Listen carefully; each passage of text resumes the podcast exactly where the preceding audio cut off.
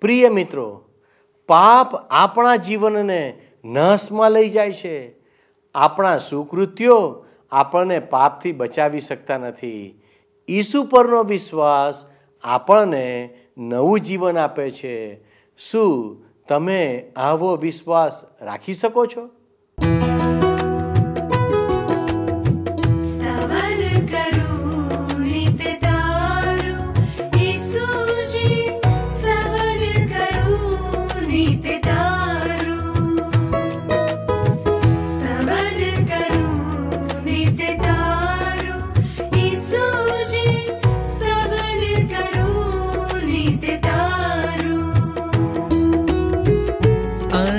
सवारे साध सुनीतौ।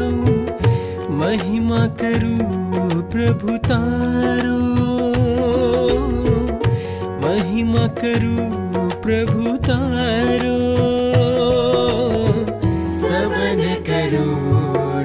नार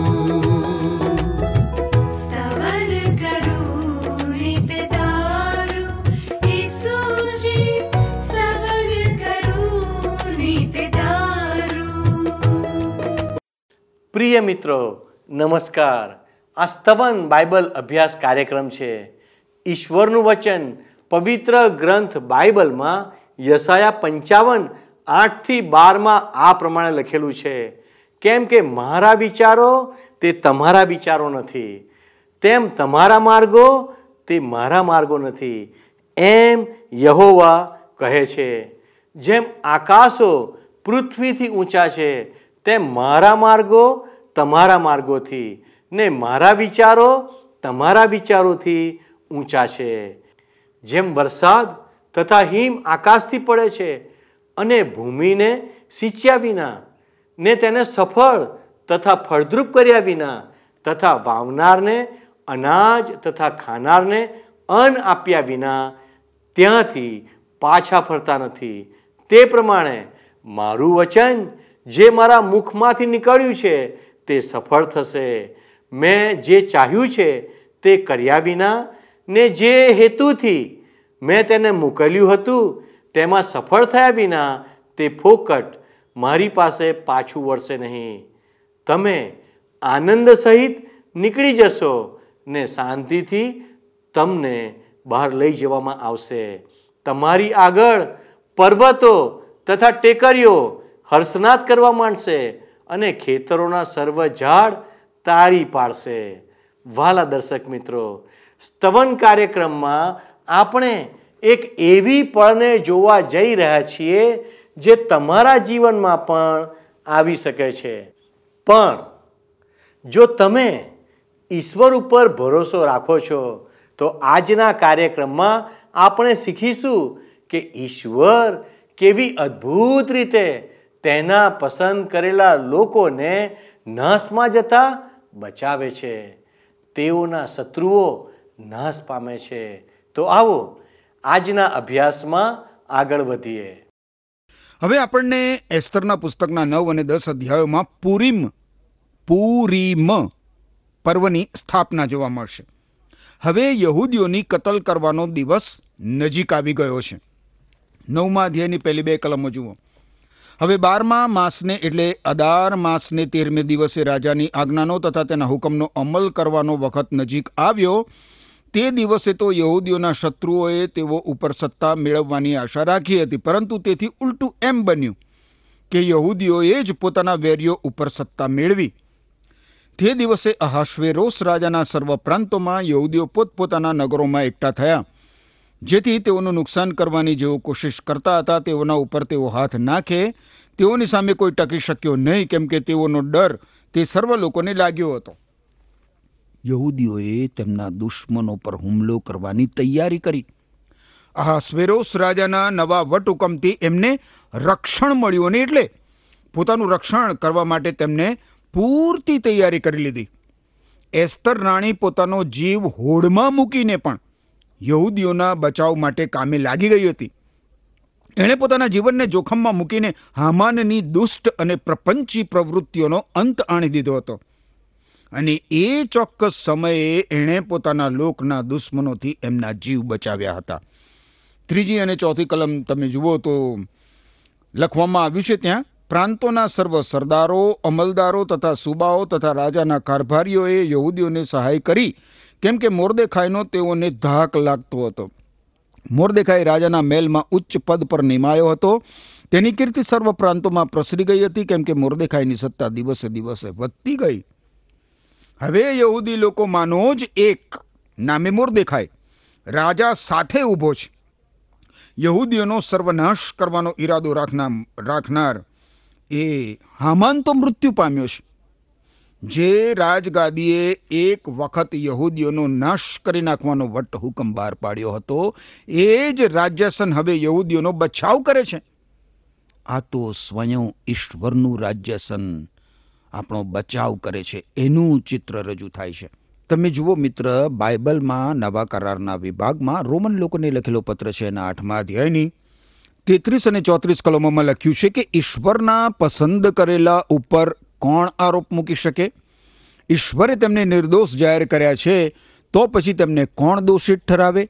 ઈસુ ખ્રિસ્ત મરણ પામ્યા, સજીવન થયા અને હવે ઈશ્વરને જમણે હાથે બિરાજેલા છે, એ ઈસુ ખ્રિસ્ત આપણે માટે ઈશ્વરને વિનંતી કરે છે.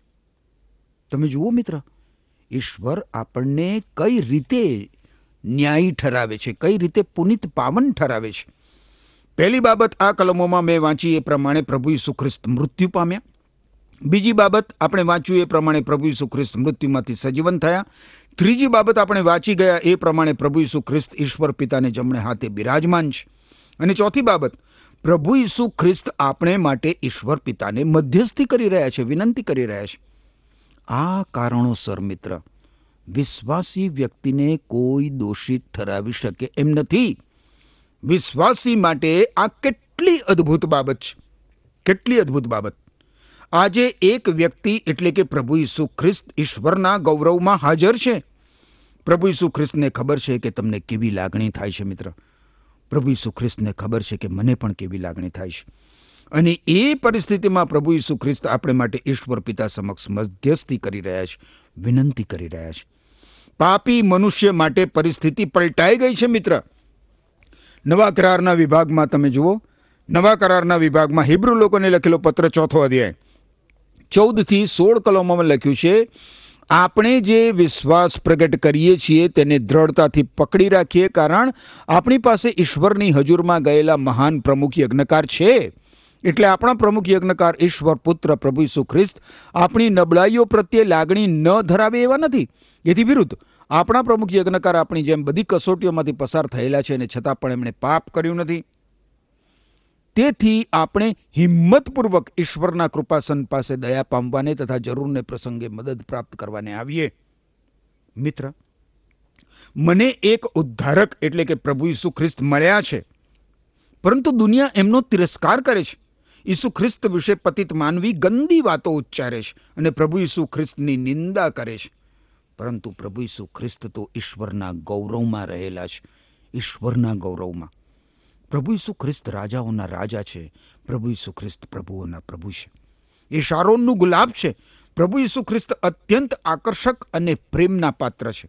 હજારો અને હજારો મધ્યે પ્રભુ ઈસુ ખ્રિસ્ત મુખ્ય છે. આ પ્રભુ ઈસુ ખ્રિસ્ત એક દિવસ પાછા ફરી રહ્યા છે મિત્ર. આપણે તેમની સમક્ષ ઘૂંટણો ટેકવવાની જરૂર છે આપણા પોતાના ઘૂંટણો. આપણે પ્રભુ ઈસુ ખ્રિસ્તનું સનાતન અને સન્માન કરવાની જરૂર છે. સ્તવન કરવાની જરૂર છે, એમનું સન્માન કરવાની જરૂર છે. આ ઈસુ ખ્રિસ્ત આપણા માટે અતિ મહત્વના છે. પસાર થનાર પ્રત્યેક દિવસે પ્રભુ ઈસુ ખ્રિસ્ત આપણા માટે વધારે અને વધારે મધુમય બનવા જોઈએ. એક કાવ્ય છે મિત્ર, જેની શીર્ષક પંક્તિ આ પ્રમાણે છે. પ્રભુ ઈસુ પ્રતિ વર્ષ વધુ અને વધુ મધુમય. પ્રભુ ઈસુ ખ્રિસ્ત વિશે બીજું એક કાવ્ય આ પ્રમાણે કહેશે, આ અખિલ વિશ્વના અણુ અણુમાં ગૌરવ તારું છાઈ રહ્યું.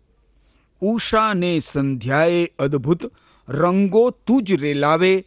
પાપી મનના મંદિરિયામાં મધુમય ભાગ જગાવે, મધુમય ભાવ જગાવે. આપણા પ્રત્યેક માટે મિત્ર પ્રભુ ઈસુ ખ્રિસ્તનું મહત્વ આ પ્રમાણે જ હોવું જોઈએ. શું ગત વર્ષ કરતાં આ વર્ષે એક વિશ્વાસી તરીકે તમે વધારે આનંદ કરો છો? દસ વર્ષ અગાઉ કરતા હતા એનાથી વધારે. હું મિત્ર દસ વર્ષ અગાઉ જેટલો આનંદિત હતો તેનાથી આજે વધારે આનંદિત છું. અને એ માટે હું ઈશ્વરનો આભાર માનું છું. હવે ધારો કે એસ્તર રાણીના સમયમાં જીવી રહેલ એકાદ યહૂદીએ કહ્યું હોત કે રાજા તરફથી બહાર પાડવામાં આવેલ નવો વટ હુકમ હું માનતો નથી, હું નથી માનતો, હું નથી માનતો કે રાજા એટલો બધો સારો હોય. હું તો મારાથી બની શકે એટલી સારી રીતે મારો બચાવ કરવાનો પ્રયત્ન કરવાનો જ છું.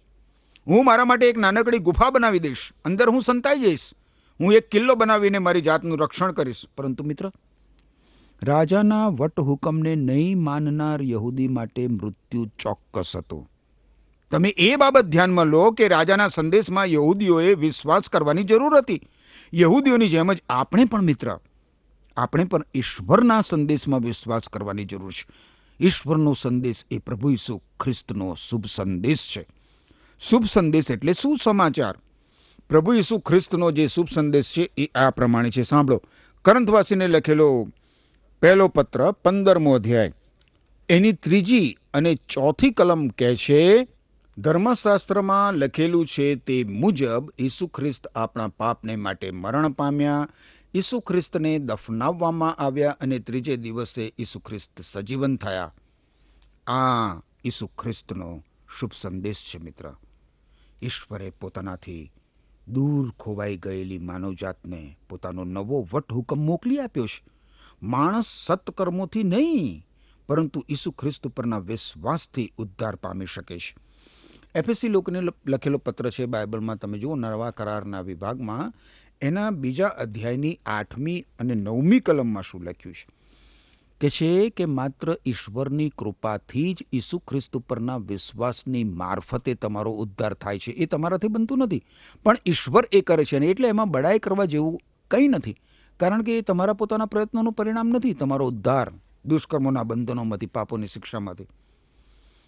હવે મિત્ર, જે યહૂદીઓએ રાજાના નવા વટ હુકમને માની લીધો નહીં, એમના બચાવ માટેની તો કોઈ જ આશા નહોતી. પરંતુ જે યહૂદીઓએ રાજાનો નવો વટ હુકમ માની લીધો, એમના હૃદયો હર્ષ અને આનંદથી ઉભરાઈ ગયા, કારણ કે રાજાના નવા વટ હુકમનો વિશ્વાસ કરવાથી એમનો બચાવ થયો. હવે આપણે નવમા અધ્યાયની વીસમી કલમ જોઈએ. એસ્તરનું પુસ્તક નવમો અધ્યાય. તમે વીસમી કલમ જોશો મારી સાથે? અહીં લખ્યું છે, મોરદેખાએ અહાશ્વેરોસ રાજાના પાસેના તેમજ દૂરના સર્વ પ્રાંતોના સર્વ યહૂદીઓ પર લેખો મોકલ્યા. કે છે કે લેખિત હુકમ મોકલ્યો કે અઢાર માસને ચૌદમે અને પંદરમે દિવસે તમારે વર્ષો વર્ષ તહેવાર પાડવા ઘણા બધા લોકો આ પ્રશ્ન પૂછે છે કે એસ્તરનું પુસ્તક કોણે લખ્યું? હું માનું છું કે આ કલમ પ્રમાણે, આ વીસમી કલમ પ્રમાણે, નવમા અધ્યાયની વીસમી કલમ પ્રમાણે એ પ્રદર્શિત થાય છે કે એસ્તરનું પુસ્તક મોરદેખાએ લખ્યું છે. ખેર, આપણે છવ્વીસ અને સત્યાવીસમી કલમ જોઈએ. આ કારણથી તેઓએ એ દિવસોનું પૂર ઉપરથી પુરીમ નામ પાડ્યું છે. એથી એ પત્રના સર્વ વચનોને લીધે તથા આ બાબત વિશે જે તેઓએ જોયું હતું તથા તેઓ પર જે આવી પડ્યું હતું એને લીધે યહૂદીઓએ ઠરાવ કરીને પોતાને માટે, પોતાના સંતાનોને માટે તથા પોતાની સાથે ભળી ગયેલા સર્વજનોને માટે એવી અડગ પ્રતિજ્ઞા લીધી કે દર વર્ષે એ બે દિવસોએ લેખ પ્રમાણે તથા ઠરાવેલા વખત પ્રમાણે અમારે તહેવાર પાળવા. હવે વર્તમાન સમયમાં મિત્ર, યહૂદી લોકો એમના મંદિરોમાં પૂરીમનું પર્વ પાડે છે. આ પર્વ દરમિયાન એસ્તરનું પુસ્તક વાંચવામાં આવે છે અને લોકો હર્ષ ઉલ્લાસથી આ પર્વ પાડે છે. આ પુસ્તક વાંચતી વખતે જ્યારે જ્યારે હામાનનું નામ આવે ત્યારે ત્યારે એ લોકો થૂંકતા હોય છે, યહૂદી લોકો. હું માનું છું મિત્ર કે આ દ્વારા એ લોકો પ્રદર્શિત કરે છે કે હામાનનું નામ ભૂંસી નાખવામાં આવે અથવા હામાન શ્રાપિત થાવ. આ પછીના દિવસે યહૂદી લોકો આનંદ સહિત ઈશ્વરની આરાધના ભક્તિ કરે છે કારણ કે પૂરીમનું વર્ષ એ હકીકત ઉપર સ્થપાયું હતું કે ઈશ્વરે એમનો ઉદ્ધાર કર્યો છે. ઈશ્વરે ઇબ્રાહિમને આપેલ વચન અનુસાર ઈશ્વરે કહ્યું હતું, જુઓ, શું કહ્યું હતું? ઉત્પત્તિનું પુસ્તક, બારમો અધ્યાય, ત્રીજી કલમ. કહ્યું હતું, જેવો તને આશીર્વાદ દે ઇઝરાયેલી પ્રજાને, યહૂદી પ્રજાને, ઇબ્રાહિમના સંતાનોને, ઇબ્રાહિમને, તેઓને હું આશીર્વાદ દઈશ. ઈશ્વર આ પ્રમાણે કહેશ, અને જેઓ તને શાપ દે, તેઓને હું શાપ દઈશ. અને તારામાં પૃથ્વીના સર્વ કુટુંબ આશીર્વાદ પામશે.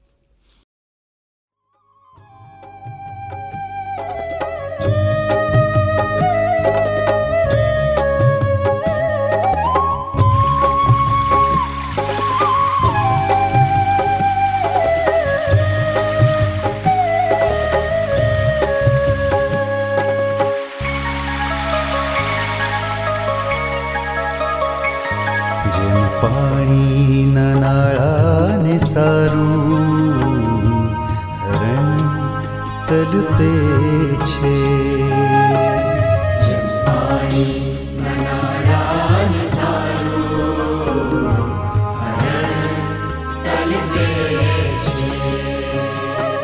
તેમ હે દેવ તારે સારું, મારો આત્મા તલપે છે.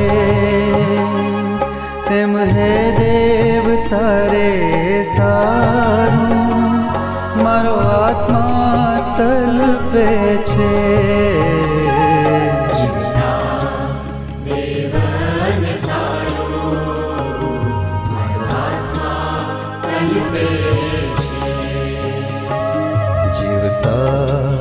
દેવને સારું મારો આત્મા તલપે છે ક્યારે દેવની આગળ હાજર થઈ ક્યારે દેવની આગળ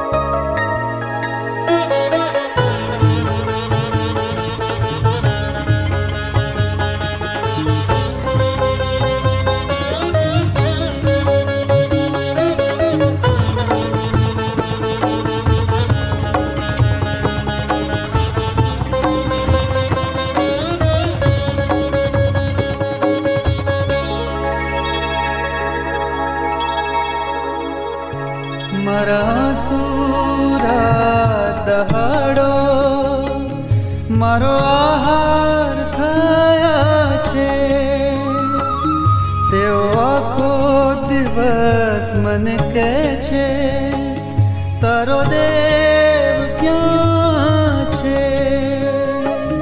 મારા આત્મા તું કેમ ઉદાસ થયો છે? મારામાં તું કેમ ગભરાયો છે?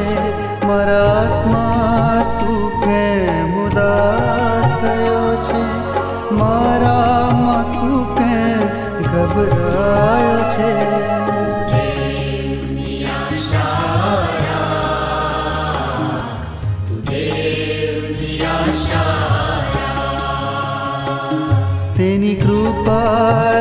દ્રષ્ટિની સહાયને માટે હું તેની સ્તુતિ કરી તેની કૃપા દ્રષ્ટિની સહાયને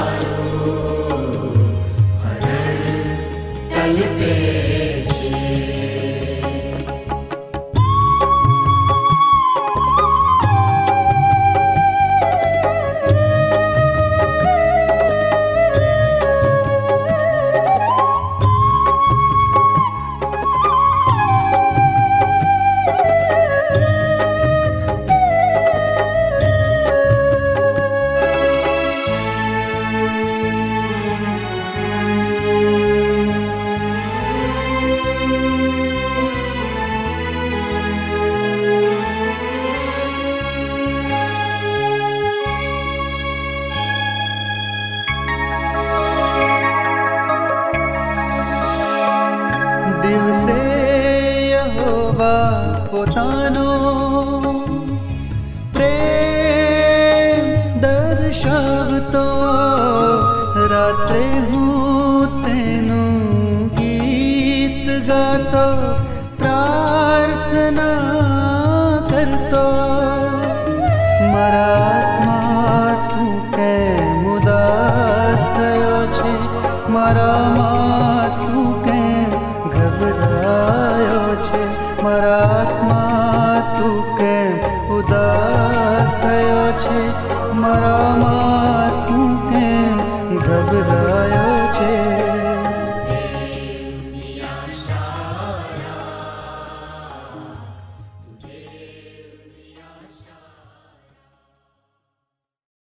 હવે મિત્ર આપણે અઠ્યાવીસમી કલમ જોઈએ.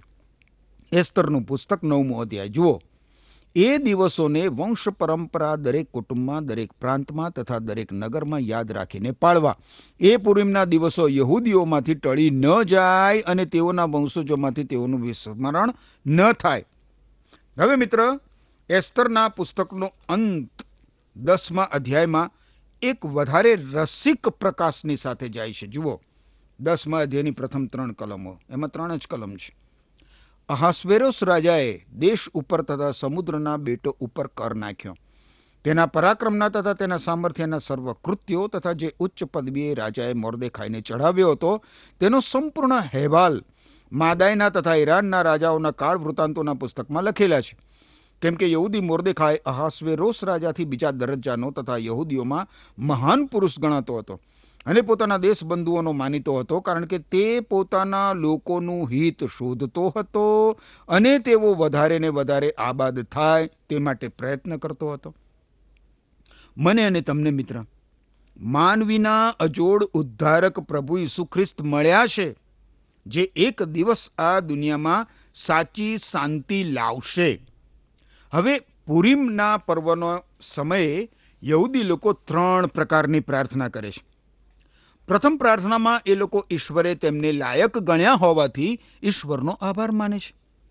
બીજી પ્રાર્થનામાં એ લોકો ઈશ્વરે તેમના પૂર્વજોનું રક્ષણ કર્યું હોવાથી ઈશ્વરનો આભાર માને છે. અને ત્રીજી પ્રાર્થનામાં એ લોકો ઈશ્વરે તેમને વધારે એક પર્વ માટે જીવંત રાખ્યા હોવાથી ઈશ્વરનો આભાર માને છે. હવે પાસખા પર્વમાં વિશ્વાસીઓ તરીકે આપણને એક આત્મિક અર્થ દેખાય છે. એ જોવા માટે કરંથવાસીઓને લખેલો પહેલો પત્ર એના પાંચમા અધ્યાયની સાતમી કલમ તમે જુઓ તો લખ્યું છે કે તમારે આ પાપરૂપી જૂના ખમીરને બહાર કાઢી નાખવું જોઈએ, જેથી તમે ખમીર વગરના બાંધેલા લોટના નવા જથ્થા જેવા બની જશો. ખરું જોતા તો તમે એવા છો જ, કારણ પાસખાનું ભોજન તૈયાર છે. આપણા પાસખાનું ઘેટું એટલે પ્રભુ ઈસુ ખ્રિસ્તને બલિદાન તરીકે વધેરવામાં આવ્યા છે.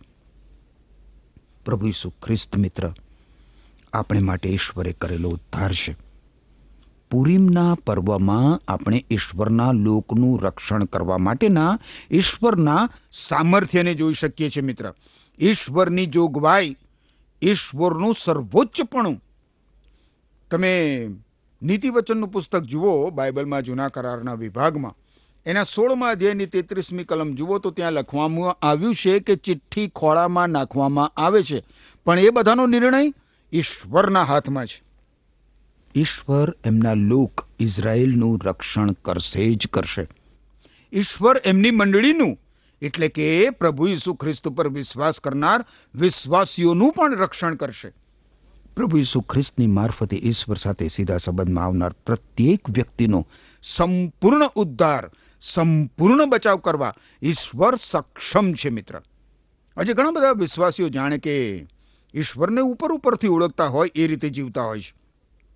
બાઇબલમાંના ઈશ્વરના પવિત્ર અને જીવંત વચનને આધીન થઈને ઈશ્વર સાથે ઘનિષ્ઠ સંગતમાં રહીને જીવવાનું એ લોકો શીખતા નથી. ઈશ્વર જાણે છે, ઈશ્વર પ્રેમ કરે છે અને ઈશ્વર કાળજી રાખે છે. આ સત્યને કોઈ બાબત ઝાંખું પાડી શકે એમ નથી. ઈશ્વર પર પસંદગી છોડનારને ઈશ્વર સર્વોત્તમ પૂરું પાડે છે. મારા મિત્ર, ઈશ્વર પોતાની નજરથી તમને દોરવા માગે છે. આપણે આજે ઈશ્વરની વધારે નજીક આવવાની જરૂર છે. મોટાભાગના વિશ્વાસીઓ ઈશ્વર પાસેથી સીધે સીધી દોરવણી પ્રાપ્ત કરવાની ઈચ્છા રાખતા નથી અને એટલે એમને ઉપર ઉપરથી ઈશ્વરની જોગાઈ દ્વારા દૂરથી ઈશ્વરની દોરવણીના દર્શન થાય છે. આજે કેટલા બધા વિશ્વાસીઓ પોતાની જ ઈચ્છા પ્રમાણે જીવન જીવતા હોય છે? બધું બરાબર ચાલી રહ્યું છે. સૂર્ય આકાશમાં પ્રકાશી રહ્યો છે અને તેમના માર્ગમાંથી પથ્થરો હટાવી લેવામાં આવ્યા છે. આવા લોકો માને છે કે પોતે બધું જ કરી શકવાને સમર્થ છે. અને એટલે એટલે એ લોકો ઈશ્વર તરફ દ્રષ્ટિ કરતા હોતા નથી. પણ પછી શું બને છે? એક દિવસ પવન જોરશોરથી ફૂંકાય છે. જીવન મોજા તોફાની સ્વરૂપ ધારણ કરે છે.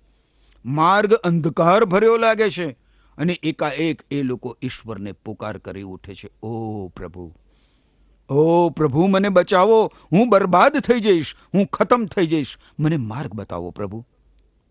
પછી એમના જીવનમાં આવેલી એ કટોકટી પસાર થઈ જાય ને એટલે એ લોકો કહે છે કે મને પ્રભુએ દોરવણી આપી. અરે મારા મિત્ર, ઈશ્વરે માત્ર તેમની જોગવાઈ દ્વારા તમને દોરવણી આપી. ખરેખર તો તમે ઈશ્વરની ઈચ્છાના કેન્દ્રમાં હતા જ નહીં. આજે ઈશ્વરને પોતાનું હૃદય અને પોતાનું જીવન સમર્પિત કરવા માટે ઘણા પુકારો કરવામાં આવે છે. અત્યારે જ મિત્ર, તમે ઈશ્વર સમક્ષ તમારા ઘૂંટણો ટેકવીને તમારું હૃદય અને તમારું જીવન ઈશ્વરને સમર્પિત કરી શકો છો. પરંતુ કાલે? કાલે ફરી પાછા ઈશ્વરથી દૂર થઈને તમારી ઈચ્છા પ્રમાણે જીવવાનું તમે ચાલુ કરી દેશો નહીં. ઈશ્વરને હૃદય અને જીવન સમર્પિત કર્યા બાદ પ્રતિદિન ઈશ્વર સાથે ઘનિષ્ઠ સંબંધમાં જીવવાથી જ મિત્ર, આપણને ઈશ્વરની સીધે સીધી દોરવણી મળી શકે એમ છે. પ્રિય મિત્રો, ઇઝરાયલ પ્રજા ઈશ્વરની પસંદ કરેલી પ્રજા હતી. ઈશ્વરે ઇબ્રાહિમ દ્વારા તેમને આશીર્વાદ આપ્યો હતો કે જેવો તમને આશીર્વાદ આપશે, ઈશ્વર તેમને આશીર્વાદ આપશે. પણ જેવો તમને સાપ આપશે, ઈશ્વર તેમને સાપ આપશે. આપણા માટે આવી કોઈ જ પ્રતિજ્ઞા નથી. જ્યાં સુધી વ્યક્તિગત રીતે આપણે ઈસુ ખ્રિસ્તને આપણા ઉદ્ધારકર્તા તરીકે સ્વીકારી નથી લેતા, ત્યાં સુધી ઈશ્વર તેમનામાં થઈને આપણને આશીષને યોગ્ય બનાવે છે. પાપ આપણા જીવનનો શત્રુ છે. પાપ આપણા જીવનનો હામાન છે. આપણે ભલા અને સારા કામો દ્વારા તેને ઢાંકી શકતા નથી. ફક્ત ઈસુ જ પાપને આપણા જીવનમાંથી હટાવી શકે છે. અને માફ કરી શકે છે. કારણ કે તેમણે આપણા પાપો માટે પોતાનું બલિદાન આપીને પાપની ક્ષમાનું આજ્ઞાપત્ર આપી દીધું છે. જ્યાં સુધી આપણે તે આજ્ઞાપત્ર ઉપર વિશ્વાસ નથી કરતા, ત્યાં સુધી ઈશ્વરની ધાર્મિકતા આપણા જીવનમાં આવી શકતી નથી. ઈશ્વર પાપને ધિક્કારે છે. જો તેમની સાથે આપણે શાંતિ કે મેળ મિલાપથી સમાધાન નથી કર્યું, તો આજે પણ પાપની શિક્ષા આપણા ઉપર કાર્યરત છે. પરંતુ જો આપણે ઈસુ ખ્રિસ્તનો સ્વીકાર કરીએ છીએ, તો જે શ્રાપ છે તે આશીર્વાદમાં બદલાઈ જશે. તમે એ ખ્રિસ્તી વ્યક્તિ હોઈ શકો છો. તમે ખ્રિસ્તી ઘરમાં જન્મ લઈ શકો છો. તમે કોઈ મંડળીમાં સક્રિય હોઈ શકો છો. પરંતુ હજી સુધી તમારા પાપો માટે તમારી જાતનું સમર્પણ ઈશ્વરની આગળ કર્યું નથી, તો તમે ન્યાય ચુકાદાથી બાકાત નથી.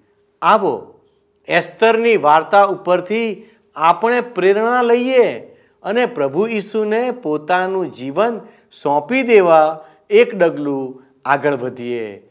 વાલા દર્શક મિત્રો, આ એક અગત્યનો નિર્ણય છે. ઈશ્વર આ નિર્ણય કરવા માટે તમને મદદ કરો. આમેન. શું તમને આ કાર્યક્રમ ગમ્યો? અત્યારે જ અમને મિસ કોલ કરો.